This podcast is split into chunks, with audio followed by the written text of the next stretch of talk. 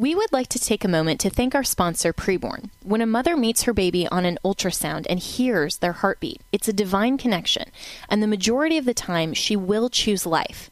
But she can't do it without our help. Preborn needs us, the pro life community, to come alongside her. One ultrasound is just $28. To donate, dial pound 250 and say the keyword baby or visit preborn.com.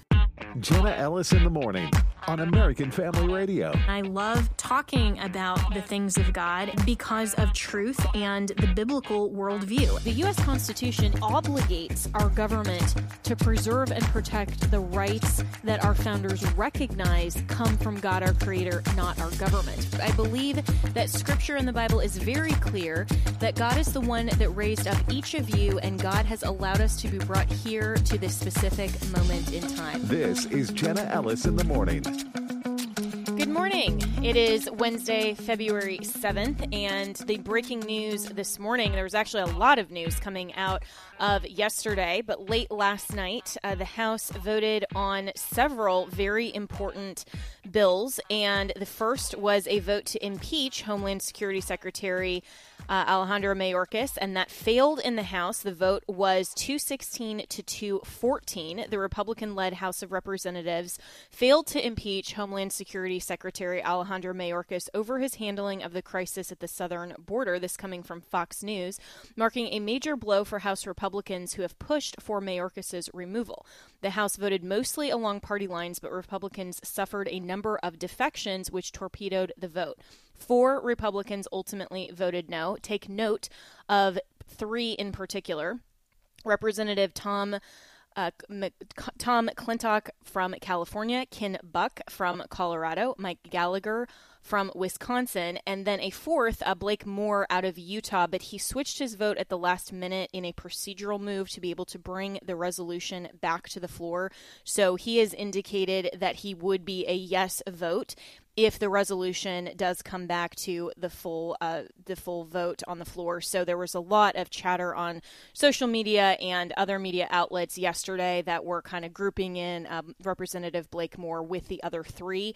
So uh, this is why we have to always know not just what the the vote tally is, but the reasons for that, and and if there's something behind that. And in this case, it's because of a procedural move to be able to bring the resolution back to the floor. And speaking of the tallies of voting, the other thing that failed uh, last night in the House was the standalone funding for Israel apportionment of about $17.6 billion in aid to Israel. And Joel Rosenberg will join us on later, uh, join us later on in the program. And he actually has breaking news out of Gaza. Um, he messaged me this morning, so we'll get to that.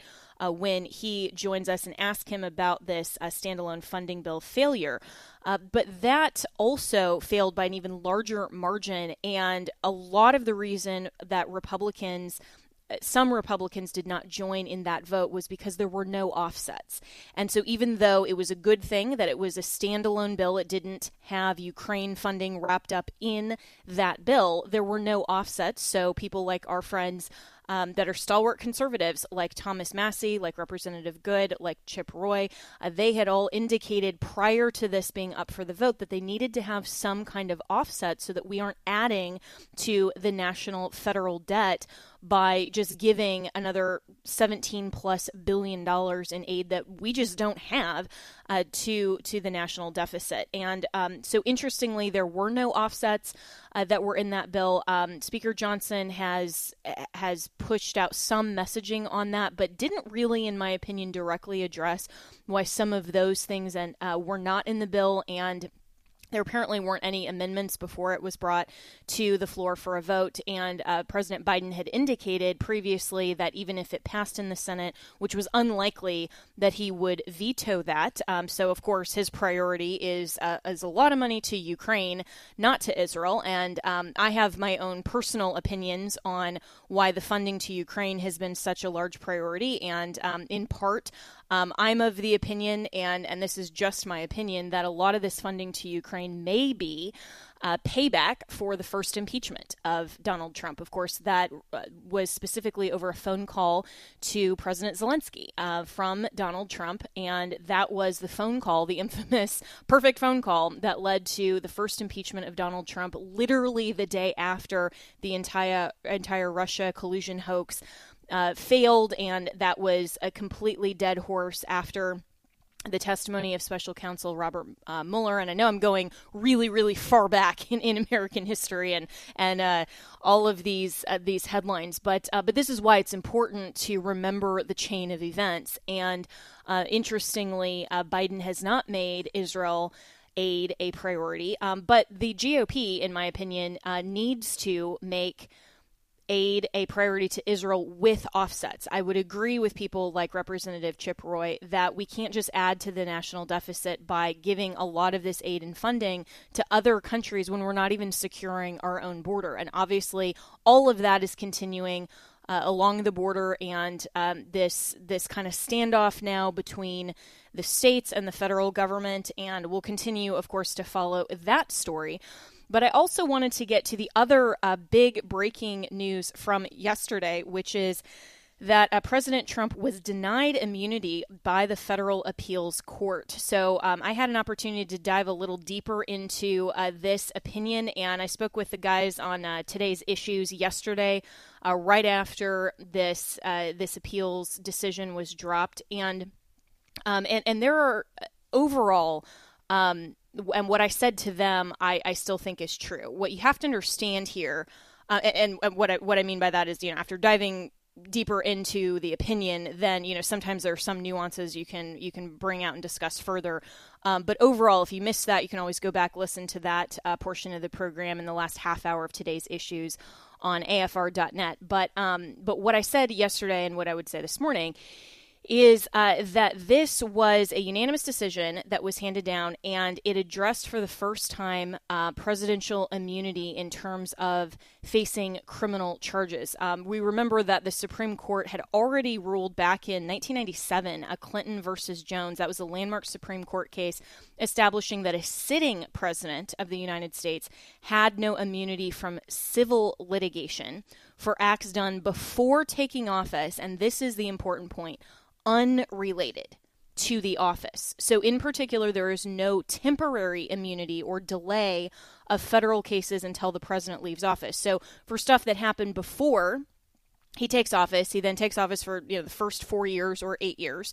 Um, if he wins a second term, there's no delay and kind of temporary immunity that covers for civil litigation for acts that would have been in his private citizen capacity. And that's what becomes really important about this analysis because what the court here, I think, um, got wrong and and where they failed to really uh, address, I think, the most important issue for presidential immunity is that they said this in the opinion. Former President Trump moved to dismiss the indictment, and the district court denied his motion. Today, we affirm the denial. For the purpose of this criminal case, former President Trump has become citizen Trump with all of the defenses that any other criminal uh, defendant would have. But any executive immunity that may have protected him while he served as president no longer protects him in this prosecution. So think about this. They are they are essentially saying that presidential immunity only attaches while a president is in office. And then basically it lapses. So whatever a president his his decision making authority as the chief executive as soon as he leaves office now now he's just open for criminal prosecution by the opposing party uh, this and this is this is so critical um, and put put president trump aside for a moment because i know a lot of people either love or hate trump and the issue of presidential immunity is so fundamental to our american system of government and our separation of powers that it is far more important the decision itself on presidential immunity than anything that you may think about whether Donald Trump deserves it or not. That's not really the issue. The the courts of appeal on the uh, the circuit court level and then also the U.S. Supreme Court, they're always concerned about the principle of what the law calls the ex ante or the precedential value. What comes after, how this will affect other similarly situated cases down the line.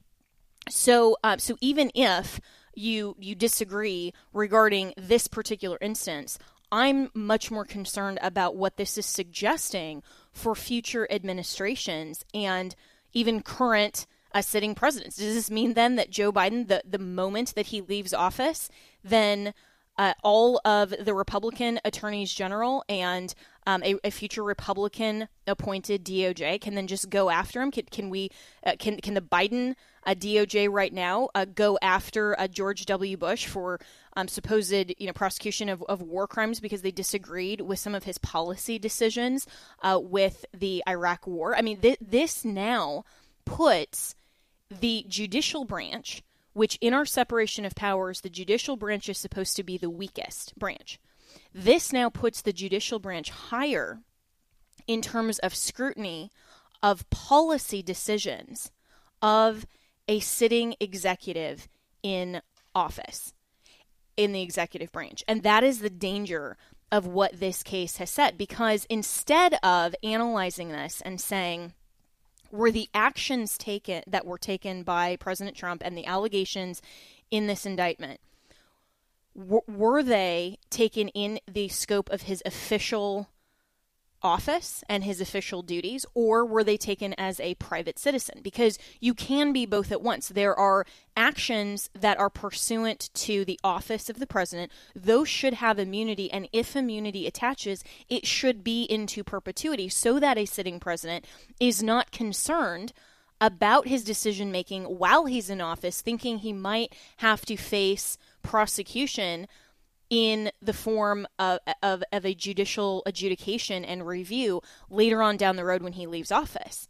So those those decisions that are within the scope of his policy making and as official acts as president, those should have presidential immunity, just like we've established the principle in law of legislative immunity. You can't go as, as a private citizen or even as a prosecutor and sue legislators because you didn't like the way that they voted. So, for example, if you really didn't like uh, the way that those three uh, legislators and, and Congress members voted on the impeachment of Mayorkas yesterday, the court is not going to. They would kick it out based on failure to state a claim upon which relief can be granted if you went, you or I went and sued them for their no vote because legislative immunity is important to the function of the legislative branch. If they were subject to litigation or prosecution based on their policy decision making, they couldn't act because somebody is always going to disagree with decisions that they make. That's the nature of politics. That's why there are disagreements. And so, this case, I hope that the Supreme Court ultimately does take this case. And even if they end up saying, no, presidential immunity does not attach to the actions of, of the alleged actions of Donald Trump that he has been indicted for by the DOJ because that was in his private capacity as a candidate for president or however they they try to parse that. Even if that becomes the ultimate opinion i would be far happier from a precedential value that they at least parsed that issue and it wasn't a matter of timeliness. Because if we have as precedent in the United States that immunity lapses as soon as a president leaves office, then we have basically completely neutered the authority of the executive. And of course, this will only leave Republicans in fear because Republicans are not going to just go after a, a Democrat for policy decisions that they disagree with. That's why we have impeachment and the impeachment function because that's a, a quasi uh, political remedy and that has been given to the legislature as a way to hold the executive accountable.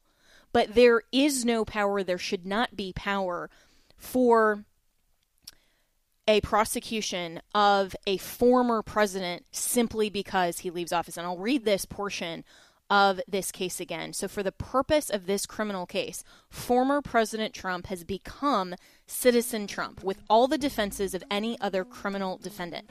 But any executive immunity that may have protected him while he served as president no longer protects him against this prosecution. That is wrong. That is going to completely disrupt the nature and the power of the presidential office, putting the judicial branch higher than the presidency. I hope that the Supreme Court takes up. I don't really have great faith in the conservative majority just because this case involves Donald Trump, but I hope that they are concerned about the ex ante.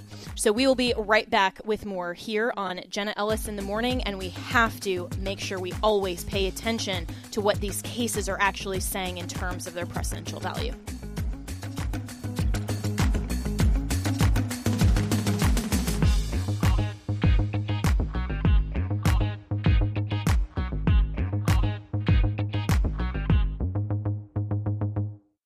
Last year, because of you, Preborn's network of clinics saw over 58,000 babies saved. Thank you to all who made this possible. Let's celebrate these precious babies. Dominique really struggled with her faith when she found out she was pregnant. She didn't know how she could carry her baby to term, but she called on God for help and asked for a sign. That's when she ran into who she calls her guardian angel on the steps of the abortion clinic. This man told her there is a better way, and he walked her across the street to a preborn network clinic. When she saw her beautiful baby on ultrasound and realized that he was an actual person living inside of her, the answer became loud and clear. She chose life for her precious son. Each of these babies are truly miraculous, and every day Preborn celebrates 200 miracles. $28 a month can be the difference between the life and the death of a child. When a mother meets her baby on ultrasound and hears their heartbeat, it's a divine connection that doubles the baby's chance at life. Let's join together and help mothers choose life. Just dial pound 250 and say the keyword baby. That's pound 250 baby, or visit preborn.com. That's preborn.com. Welcome back to Jenna Ellis in the morning on American Family Radio. Welcome back. And our good friend Joel Rosenberg from uh, All Israel News, he's the editor in chief at allisrael.com, joins us now with breaking news out of Gaza. Good morning, uh, Joel, and so uh, always happy to have you join the program. So, what is uh, going on in this piece just posted on allisrael.com? Hey, Jenna, great to be with you. So on Sunday, uh, I was invited in to actually go into the Gaza Strip uh, for my first time uh, with a small group of journalists. Uh, the IDF took us into Khan Yunis. That's the most. That's the largest city in the southern part of the Gaza Strip, and it is the stronghold of the Hamas terror leadership. It is the uh, it's the place where uh, in Khan Yunis, where the IDF has had the most intense fighting for the last two months against Hamas terrorists. And the IDF, uh, led by a, a brigadier general, uh, Dan Goldfuss, actually not only took us inside uh, the center of Khan Yunis, uh, and you could hear machine gun fire all around us, uh, explosions. Uh, the war was pretty intense. But he actually took us inside a maze of terror tunnels that had never been seen by any reporters before. They had just discovered it. They had just cleared it um, with intense fighting down in the in that maze of tunnels. And what was astonishing, Jenna, was that we saw two main things. First, we saw uh, the underground bunker where senior Hamas officials were living, working, and directing the war against Israel. Uh, the general told us he believes that Yahya Sinwar, the, the, the top terror chief of Hamas, was actually in uh, that that very bunker. So that was chilling to actually be there, where he had just been just days before, and they took us inside the cages where uh, at least 12 Israeli hostages had been held and had just been evacuated quickly with Hamas um, as Israeli uh, commandos fought their way into the tunnel. So it was. Uh, so this news is just starting to break here. We, I think, I think we're the first at All Israel News, but we're not the only because NBC News was there, um, uh, CNN, uh, Sky News, a, a few others, CBN. Um, but all those being television, um, I think we're the first to break it digitally. Wow, and this is incredible, uh, Joel Rosenberg, and this is at allisrael.com. And I'm uh, looking at this story as as you're speaking, and you actually have some photos here as well of uh, the brigadier general and um, some of these reporters that are inside of these tunnels. You can see kind of a, a beautifully tiled and ornate kitchen.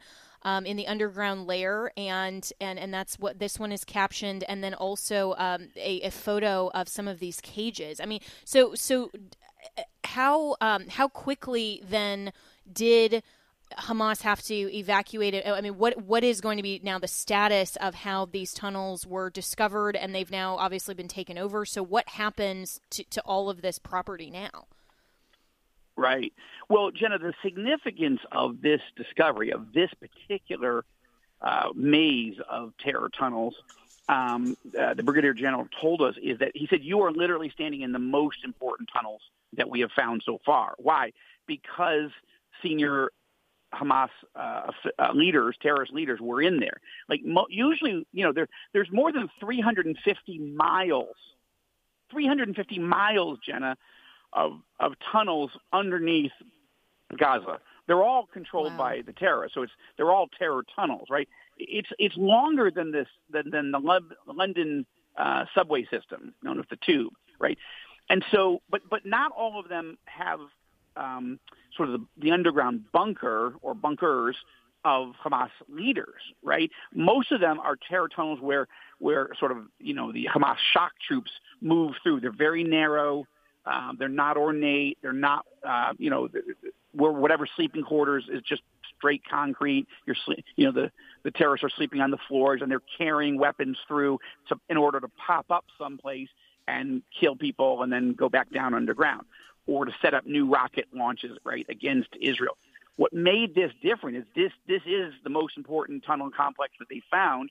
No one had ever seen it before. No other reporters, and and they believe that Yahya Sinwar, the chief of the of, of Hamas in Gaza, and his senior commanders were were there. So um, that's that. What, what we're seeing is um, it's significant because it's it's it shows just how much the IDF is um, is winning. Um, they now are saying that 75 percent of every Hamas terrorist, that every the whole Hamas terror army, 75 percent has now been either killed, severely wounded, and taken off the battlefield, or captured.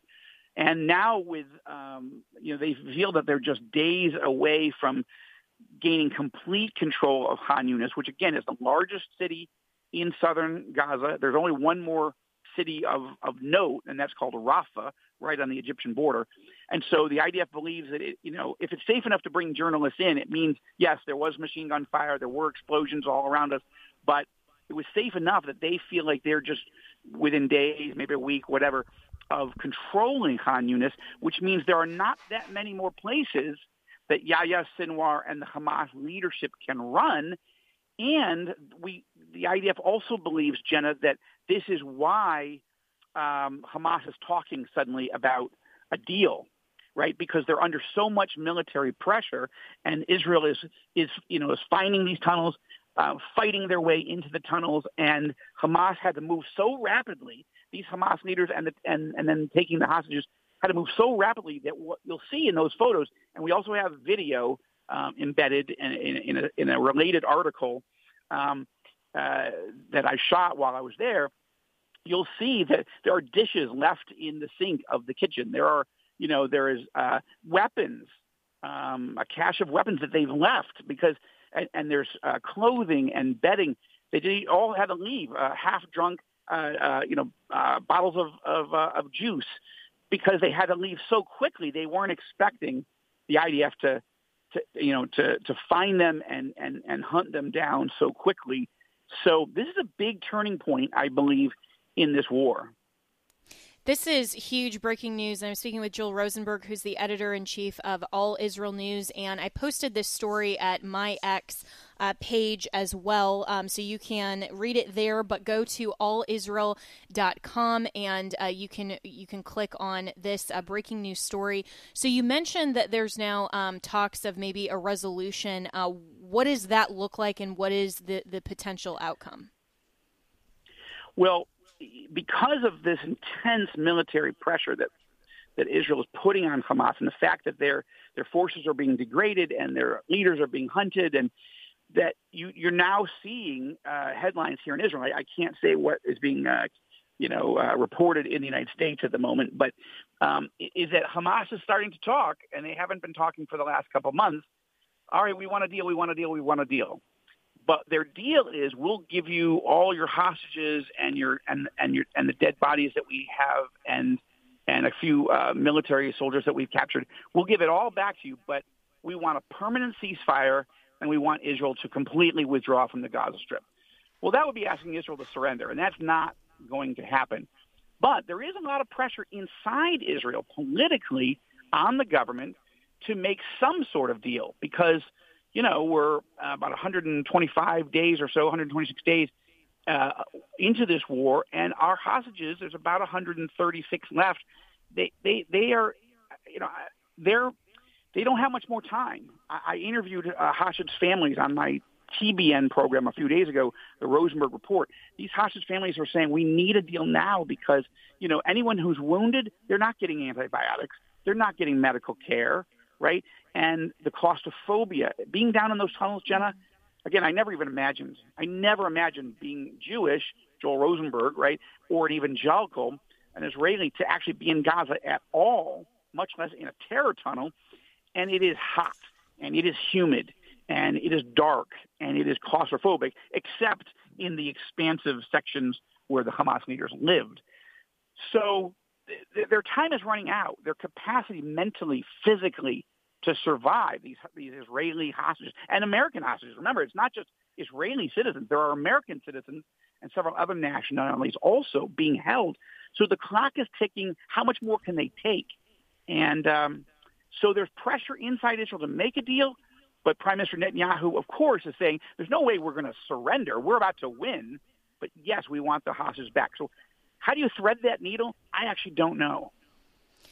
Yeah, that that will be uh, very interesting to see if they can come to a deal, and uh, probably this is the first overture, and then if they even agree to further talks uh, because of the hostages. And I just I cannot imagine uh, Joel Rosenberg, it, just that experience that you had going into these terror tunnels and basically seeing uh, what is going on from the Hamas side um, almost live. I mean, this is.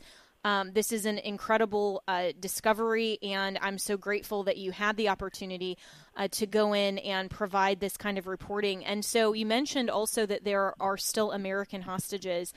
And um, just uh, late last night, the U.S. Congress uh, voted down the standalone Israel aid package. Um, how important is that to the overall strategy that uh, in Israel? I mean, it, did that was that even a blip on the radar of the media there, or is it more focused on all of all of this other stuff that's going on that you're talking about? Well, we absolutely here in Israel need American support politically, financially. I mean, this is a brutal war by people who have sworn to kill us all and to launch another October 7th and another and another and another until they kill us all. That's that's you know that's they're on the record. They're out, they're saying that on television. Hamas leaders who live in other countries. Um, so it's a genocidal enemy. We have to defeat them, but we also have to get our hostages back. And, you know, the, the Biden administration is not putting enough pressure on Congress to get this deal done. And Democrats in Congress are not being helpful. But there's more than that. There's more. Uh, President Biden isn't doing enough to pressure Qatar, the Gulf, uh, the small, tiny Gulf country that supports Hamas, where top Hamas leaders are living in Doha, the capital of Qatar. We have a, you know, we have a military base, the U.S. CENTCOM base is in Qatar. So the United States, the Biden administration has enormous leverage over Qatar, and Qatar is the funder. Actually, Iran funds, but through Qatar, to get money into Hamas. So, uh, how is it, first of all, that the United States is an ally of a country supporting Hamas in this genocidal war? Right? That's insane. And then, why isn't the Biden administration putting the leaders of Qatar in, you know, a hammerlock, to use a wrestle, an old wrestling term from high school, and forcing them, look, we're either going to pull out and cut you guys loose and consider you a pariah country, or you're going to get you're going to force Hamas to give up all the hostages immediately. We've got to build much more pressure on President Biden and his team to to force Qatar to force Hamas. This is the only way I believe it's going to happen in the end. But I will say one positive thing, Jenna. You know, I'm not just a reporter. I'm an evangelical follower of Jesus Christ. And when I was standing in those cages myself, you'll see a picture of me standing in those uh, those cages where those 12 Israeli hostages were held. I had an opportunity when the reporters moved to a different chamber to just stop and pray and pray and ask Jesus Christ, the Lord and King of the universe, to protect those hostages, let them free, strengthen the IDF, give us victory. Um, and it was very powerful. Um, I was with one other Christian reporter, uh, Chris Mitchell of uh, the Christian Broadcasting Network, uh, CBN, and to be together there praying in the name of Jesus Christ uh, for the liberation, the salvation of all those hostages, and of course the liberation of all of Gaza uh, from this terrorist, uh, this Hamas reign of terror. It was pretty powerful and also emotionally. Um, I don't know, confusing, I guess. It, it was surreal, Jenna, to be in the epicenter of evil where just days before hostages were suffering and Yahya Sinwar and the Hamas leaders were living and, and, and, and waging this war. And then suddenly we're standing there. Um, it, it was it was an extraordinary moment, and, uh, and I believe it's a major turning point in this war. Israel is winning, but we've got to keep praying and our campaign at All Israel News is hashtag set the captives free, right? Because ultimately only the Lord God himself has the supernatural power to give Israel that victory and force Hamas to let all these hostages out. And that's what we're praying, and we're not going to give up. Absolutely. And we have to remember the power of prayer and that God commands us to to pray and that we can petition the Lord with thanksgiving. And there is uh, a lot to still be thankful for that the tide is turning, uh, that this is turning in Israel's favor, but that the Lord in his sovereignty would uh, give Israel the victory. And uh, Joel Rosenberg, how can we continue to um, in in America? And, and, I know this seems so distant to a lot of people um, who are just stunned, as I am, by uh, your firsthand account of this. How can we continue um, to pray and support Israel? Well, I appreciate it. Well, I would I would start where where you mentioned a few moments ago. Uh, we've got two articles um, posted. One of them includes uh, the, about, about an eight minute video of me taking you inside these tunnels. I think if people would um, go to allisrael.com, which is All Israel News, allisrael.com, find those two stories and post them on every social media channel you have. Eh, you know, and ask people, look at this, see what's happening, go inside the, the, the actual cages with Joel, and then pray for the immediate release of these hostages, and then close it with hashtag set the captives free. I believe that that uh, that uh, Christians all over the country, all over the world, can have enormous impact, and these videos will help you understand what it's like and the urgency of the task. Mm. Well, let's get that trending. Hashtag set the captives free. Go to allisrael.com and, of course, stay in prayer for the safe return of all of the hostages and a victory for Israel. Joel Rosenberg, always appreciate uh, you and praying for your safety as well. And we'll be right back with more here on Jenna Ellis in the morning. Thank you.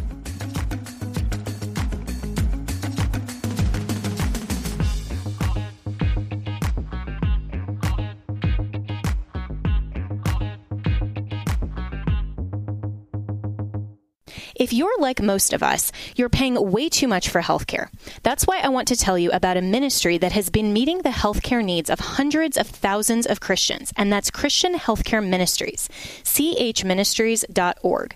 Christian Healthcare Ministries is cost sharing made easy. For over 40 years, this unique model has allowed believers to choose their own doctors without worrying about networks or waiting periods, since they are not insurance, but a faith based alternative to insurance. Members not only get advanced advantages from the affordability, flexibility, and reliability of CHM, but they also receive access to 24 7 telehealth services at no additional cost. It's no surprise that doctors across the country appreciate working with CHM, and so will you. It all starts with a visit to chministries.org slash AFR. That's chministries.org slash AFR. Christian Healthcare Ministries is the longest serving health share ministry, serving all 50 states. Share the good news with a friend too. chministries.com slash AFR. Make the switch today with any time enrollment. Welcome back to Jenna Ellis in the morning on American Family Radio. Welcome back. And as compulsory vaccinations and vaccine injuries of all kinds, not just the uh, COVID quote unquote vaccine, uh, remains very controversial and uh, in the midst of litigation across the country, including the Supreme Court, there is a very important case that is being litigated uh, that is now on the Supreme Court agenda uh, that is being litigated by We the Patriots USA organization. And Brian Festa, who's the vice president and co founder and a lawyer himself, joins me now. So, Brian, um, this is a very interesting case out of Connecticut. Uh, what is going on in this case? And I know that you are very, uh, very involved in uh, health freedom activism. And thank you for your work. So, uh, where is this case situated? Hi, Jenna. Thank you for that. Um, this case stems from the April 2021 repeal of the religious exemption to mandatory school vaccinations in Connecticut. So, as you're aware, um, there's only a handful of states that do not allow religious exemptions, but they're big ones. California, which repealed its religious exemption in 2015, New York, which repealed its religious exemption in 2019, Maine, which repealed its religious exemption in 2020, and Connecticut, which repealed its religious exemption in 2021. Um, do you see a pattern there? There's been year after year, uh, the big pharma lobbyists have been going into state legislatures and trying to get them repealed all over the country. Um, New Jersey was on the list. We, I was part of the activism that you know battled and fought that back, which is now referred to in the medical freedom community as the Battle of Trenton um, and then other places, even um, you know other battle so-called battleground states like Massachusetts. I've helped them. I've testified for them. So it's been an ongoing battle for years that I've been involved in, as well as my business partner Dawn Jolly. Uh, she and I have been involved in this for for many years, actually, even before COVID. But this was right at the height of COVID, April of 21.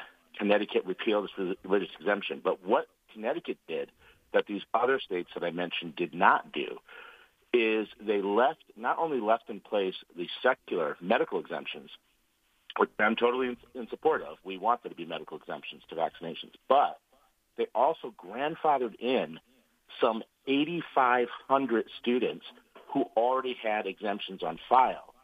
Why is that significant? The reason that's significant is because the state has to prove under strict scrutiny, if this is a First Amendment violation of religious freedom, which I believe it is, they have to prove that there was a compelling state interest, some sort of public health emergency with low vaccination that necessitated taking away this religious exemption. Well, how can you make that argument with a straight face if you're grandfathering in 8,500 students, some of whom, these are K through 12 students, will have, will be in public schools and private schools, because this was for public and private, for the next 12 years. If it's such a public health crisis, why would you leave all of these students in school? That's a major problem. So, um, you know, we can get more into the legal analysis if you'd like me to, but that's the gist of it. Well, and, and Brian Festa, I mean, th- clearly they're not making this argument with a straight face. They're just wanting control. And we saw through um, the entire weaponization of uh, so called emergency orders and the denying of uh, religious exemptions in some circumstances for that.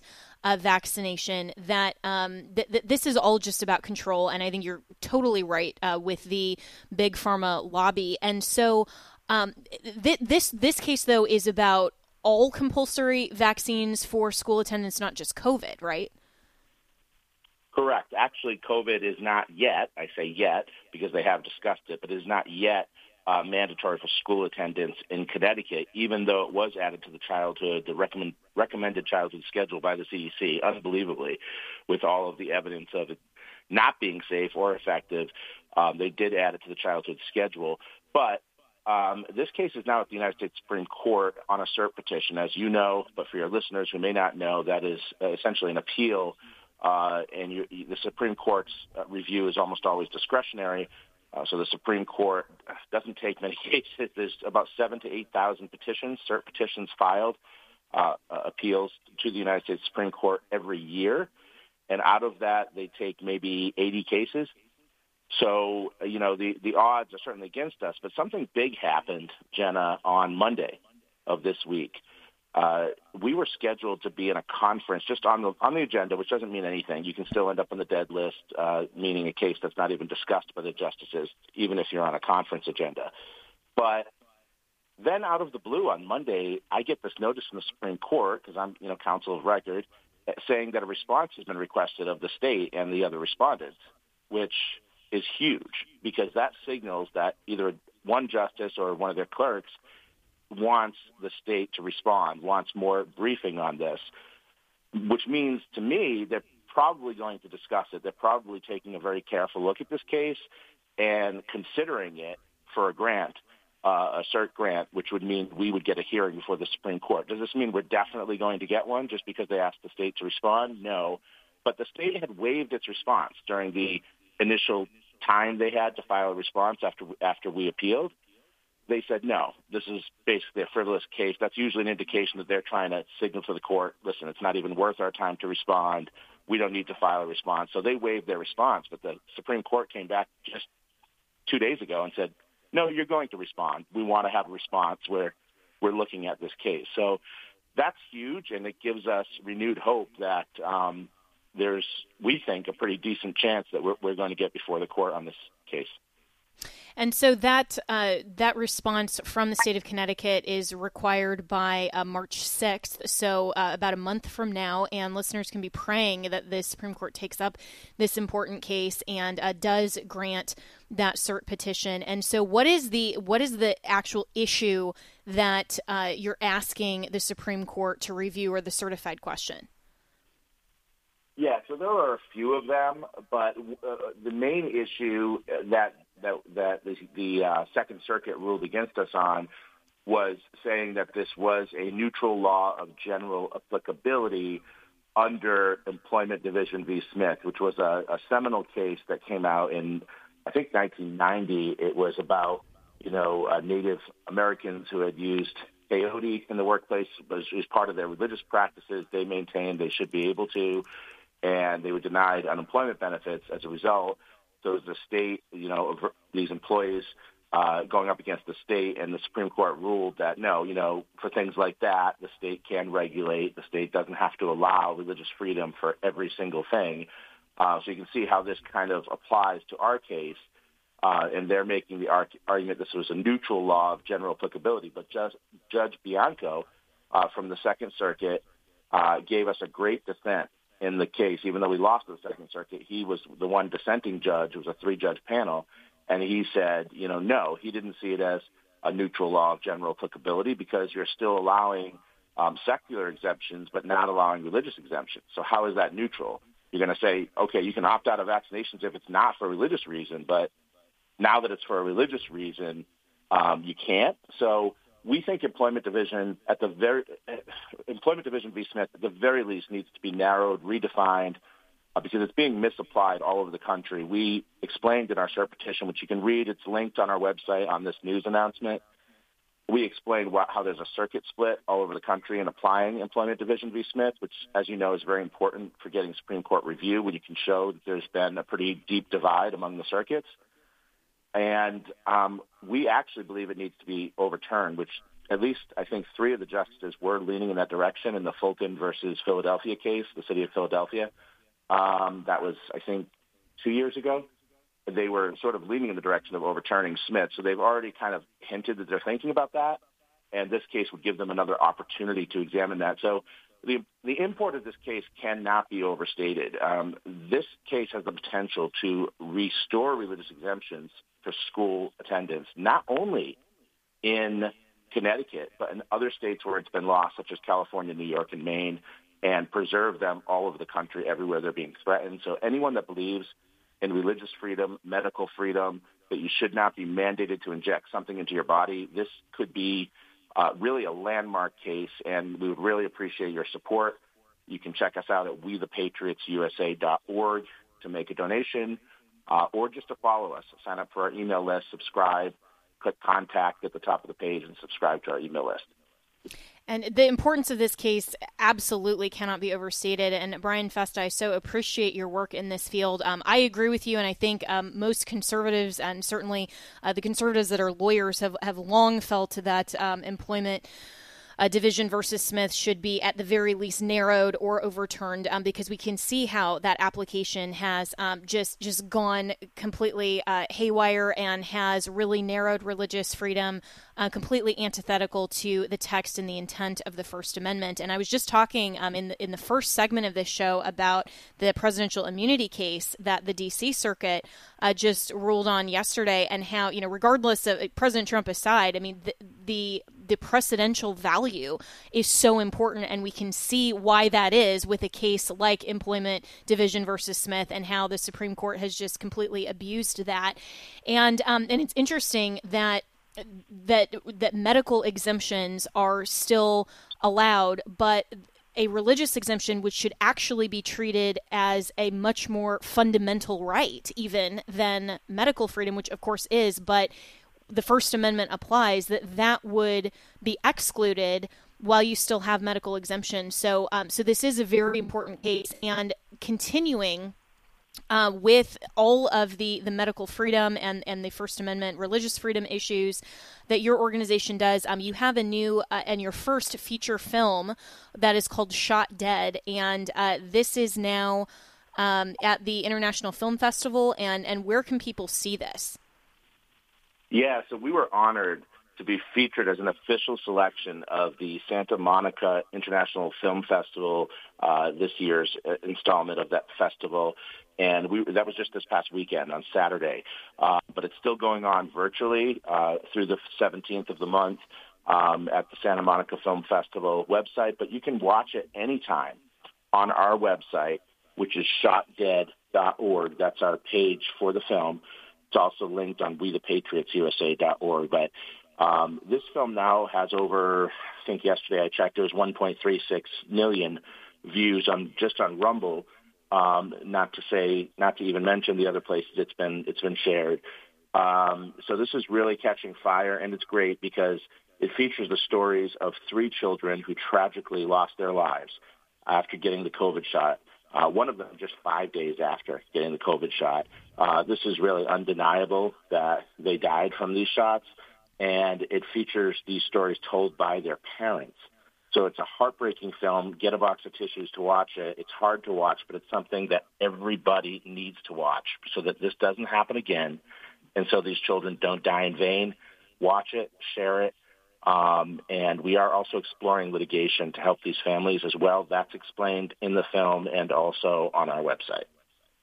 Uh, that it, it is just so tragic some of these stories and to and to think that there isn't accountability. And so where is the where are we currently in terms of litigation specifically on the covid vaccine with this uh, kind of liability shield that congress has put in place?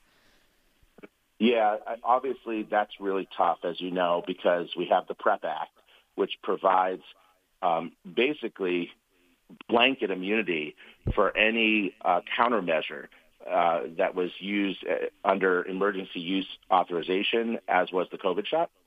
So it's very hard to sue the manufacturers, but there is a theory. It was first floated by Steve Kirsch a couple of months ago, around the time our right around the time our film was released, actually, and that says if you can show the, that some of these batches of shots were adulterated, and we believe we do have evidence of that, uh, they were contaminated, um, that you can um, eviscerate that shield. There's already been a case out of Michigan with regard to remdesivir where that happened.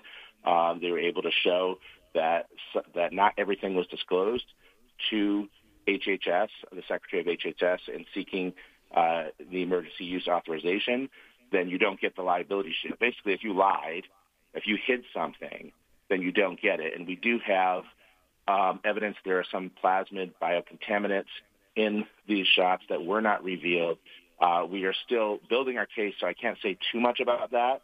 Um, and we are still still trying to raise money for that. But Ernest Ramirez and uh, the Martin family, who are featured prominently in Shot Dead, have already agreed to be plaintiffs. Um, so uh, we're working on that right now, but we do believe we have we have a theory there to overcome the PREP Act, but it's it's going to be an uphill battle. It's not this is not a slam dunk case because uh, obviously you know Congress put that immunity shield, that liability shield in place to make it, you know, nearly impossible to hold them accountable, which that needs to be overturned in and of itself. That's a whole other conversation. Yeah, absolutely. And, and I couldn't agree more, especially with the emergency authorization use. I mean, there's a provision there that you have to um, have a knowing consent. And, and if you don't have all the information, then of course uh, you can't you can't voluntarily consent. Uh, and certainly this shouldn't be compulsory. But um, Brian Festa, we'll have to have you back on again soon to talk about um, all of this more in detail. I could have done an entire show with you, but um, so appreciate that there are lawyers like Brian Festa and everyone at his organization organization at We the Patriots USA doing this important work. There are not enough Christian conservative lawyers that are litigating these cases. So if you can, please get involved. And um, if you want to make a donation, it's at wethepatriotsusa.org. And if you want to reach me and my team, you always can email us or post on social media, jenna at afr.net. Make it a great day for the Lord.